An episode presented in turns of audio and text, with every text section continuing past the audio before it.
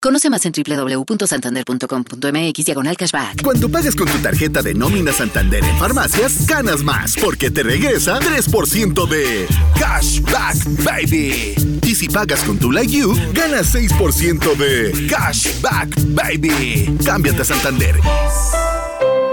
Milenio Podcast. En portada. Historias que se escuchan. En Guerrero, un comando presuntamente ligado a los tequileros atacó a balazos el Palacio Municipal y viviendas de San Miguel Totolapan, Guerrero. Mató al alcalde Conrado Mendoza Almeda, a su padre el expresidente municipal Juan Mendoza y a otras 16 personas. La fiscal Sandra Luz Valdovinos indicó que hasta la Policía de Investigación Ministerial y los servicios periciales se encuentran recabando más datos, por lo que no confirmó que el grupo de los tequileros o alguno otro fuera el responsable de los ataques. Previo a ello, los ataques atacantes difundieron un video anunciando estar de regreso para tomar el municipio. La diputada local plurinominal Gabriela Marín del partido Morelos Progresa fue asesinada la tarde de este miércoles al exterior de una farmacia en la colonia del empleado, en Cuernavaca, luego de ser atacada con disparos de arma de fuego, en el que un hombre también resultó herido. El fiscal de Morelos, Uriel Carmona, dio a conocer una de las líneas de investigación. Eh, la, diputada estaba eh, siendo objeto de un litigio por su designación. Había personas interesadas en hacerla dimitir del cargo. Entonces es una de las cosas que vamos a investigar.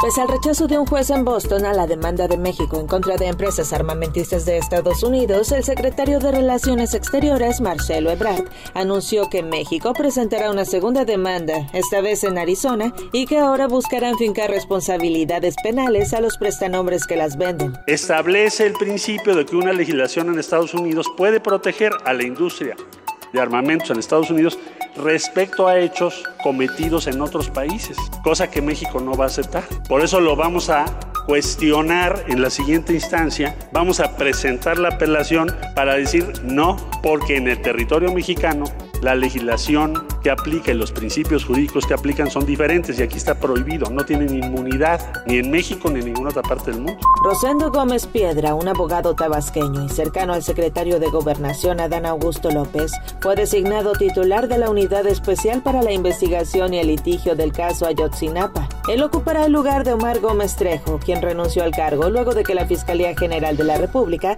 se desistió de 21 de las 83 órdenes de aprehensión solicitadas por la unidad a su cargo hacia personas vinculadas a la desaparición de los 43 normalistas de Ayotzinapa. Por cierto que la Cámara de Diputados recibió el proyecto de reforma constitucional devuelto por el Senado de la República para extender hasta 2028 la permanencia de las Fuerzas Armadas en las calles y lo turnó a la Comisión de Puntos Constitucionales para su.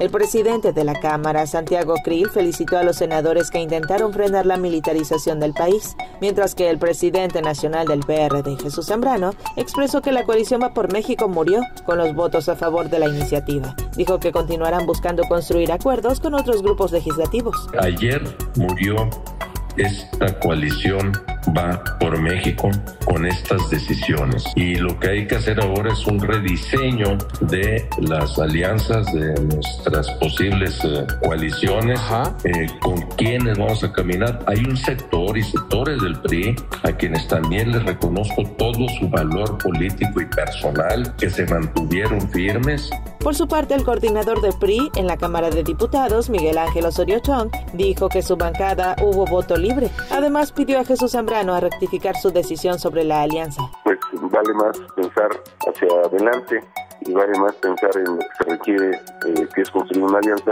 para estar en un momento de competencia como, como creo que va a ser oportuno para el 2023 y 2024.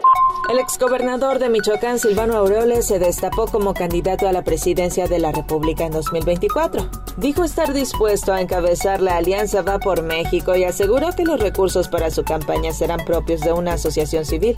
Sin embargo, el gobierno de Michoacán informó que Aureoles sigue siendo investigado por enriquecimiento ilegal. La Contraloría del Gobierno informó que los posibles desfalcos sean de más de 12.760 millones de pesos. Fue la titular de la Contraloría del Estado, Azucena Marín, quien informó sobre estos hechos. Luego de asegurar que la federación no le dará carpetazo a la investigación de la muerte de Devani Escobar, el padre de la joven, el señor Mariano Escobar, informó que presentará un escrito para que haya una limpia total en la Fiscalía General de Justicia de Nuevo León. Al tiempo, Gustavo Adolfo Guerrero presentó su renuncia como titular de la Fiscalía General de Justicia del Estado, al señalar que forma parte de su jubilación en el servicio público y tras cuatro años de permanecer en el cargo al frente del organismo autónomo. Un juez federal libró una orden de aprehensión contra el exgobernador de Tamaulipas, Francisco Javier García Cabeza de Vaca, por su presunta responsabilidad en los delitos de delincuencia organizada y operaciones con recursos de procedencia ilícita, motivo por el cual el Instituto Nacional de Migración emitió una alerta migratoria. El exmandatario dijo ser objeto de una persecución política. El Partido Acción Nacional dijo que las acusaciones hacia Cabeza de Vaca se desataron para favorecer a Morena en las elecciones de Tamaulipas. Fue vinculado a proceso Daniel Tabe, padre del alcalde de Miguel Hidalgo en Ciudad de México, Mauricio Tabe, por el delito de tentativa de homicidio, luego de que el 27 de septiembre amagó con un cuchillo a un trabajador del Instituto de Verificación Administrativa de la Ciudad de México que acudió a clausurar su taquería, ubicada en la colonia Escandón, con lo que un juez de control impuso la medida cautelar de prisión preventiva domiciliaria y fijó el plazo de un mes para el cierre de la investigación complementaria. Podcast. Conoce más en www.santander.com.mx diagonal cashback. Cuando pagas con tu tarjeta de nómina Santander en farmacias, ganas más porque te regresa 3% de Cashback Baby. Y si pagas con tu Like You, ganas 6% de Cashback Baby. Cámbiate a Santander.